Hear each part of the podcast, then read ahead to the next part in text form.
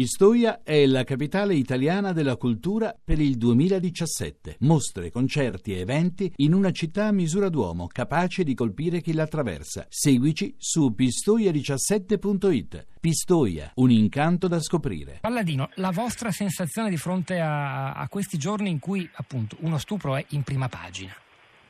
Ne abbiamo parlato in più occasioni, eh, riteniamo che questa attenzione rispetto a questa vicenda sia molto strumentale, perché dalla nostra esperienza di lavoro ventennale rispetto a questo tema, eh, quello che verifichiamo quotidianamente è che le donne subiscono eh, costantemente violenza sessuale all'interno delle mura domestiche dai loro compagni eh, ed è su questo che c'è tantissima eh, distrazione, c'è una rimozione collettiva rispetto a, al, ai continui abusi e alle violenze che le donne subiscono dai loro, dai loro uomini, cioè eh, l'attenzione andrebbe posta su quelli che sono i rapporti tra i generi, sulla discriminazione ancora così importante e persistente eh, delle donne in tutti i contesti di vita, nei luoghi di lavoro, eh, mentre attenzione eh, in questo momento eh, su questo singolo caso, per quanto terribile, per quanto lo stupro per strada resta sempre il fantasma eh, dell'incubo notturno di, di tantissime donne, eh, sappiamo bene che non è questo quello che, che limita la libertà delle donne, è un pezzo, è una piccola parte residuale, ma anche tutti i dati comunque vengano letti da sempre ci restituiscono uno scenario diverso. I luoghi più pericolosi non sono le strade ma le case e le donne eh, subiscono violenza sessuale e rapporti imposti, pratiche sessuali non desiderate dai loro uomini. Ci ho detto, eh, parlarne anche in una storia come questa è giusto, è un bene che ci sia così tanta reazione e sensibilità nei confronti di una. Se ci fossero eh,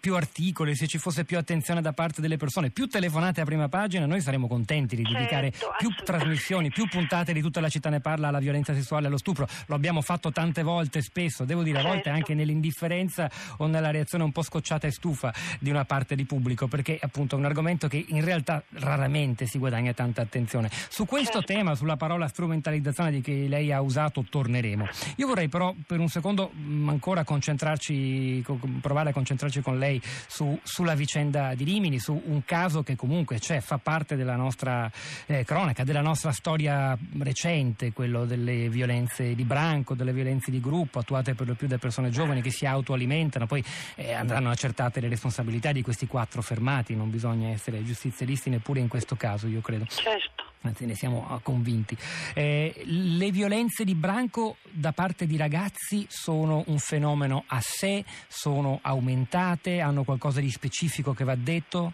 Palladino? Beh, io, io credo che non, non possiamo mai eh, parlare di dati scientifici perché il, la prevalenza è sempre un dato sommerso, quindi eh, dire che un fenomeno aumenta o diminuisce è un'espressione che va fatta con grande prudenza, lo dico da sociologa, ma eh, quello che sicuramente dobbiamo, dobbiamo, sottolineare è che questo non è un fenomeno isolato e che anche lo stupro di gruppo, la violazione in branco del corpo di una donna fanno, vanno iscritti all'interno di una stessa dinamica eh, culturale, all'interno di una stessa eh, situazione culturale che è molto trasversale che appunto non è appannaggio di nessuno, né delle persone migranti, né delle persone italiane, né dei ragazzi italiani, che lo stupro di branco eh, è una pratica purtroppo eh, diffusa eh, trasversalmente, quindi è per questo che parlavo di attenzione strumentale.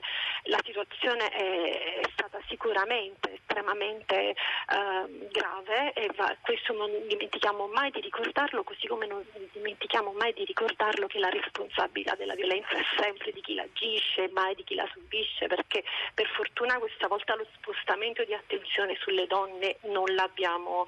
non l'abbiamo visto, questo accade. Se lei dice che invece in altri casi di, di, violenza, stupro, femminicidio si tenta poi nella ricostruzione dei fatti, eh, cioè c'è una tendenza a, perlomeno, non so quanto consapevole, a, a, parlare anche di una qualche forma di responsabilità della certo, vittima, è quello che sta dicendo. Soprattutto nelle aule di giustizia dove mm. le donne che denunciano gli stupri vengono rivittimizzate con, una, uh, con, la complicità di una cultura maschile che ancora in qualche modo dice se l'è cercata, nel senso perché era in discoteca, perché era ubriaca, perché era sola con un gruppo di ragazzi. In, in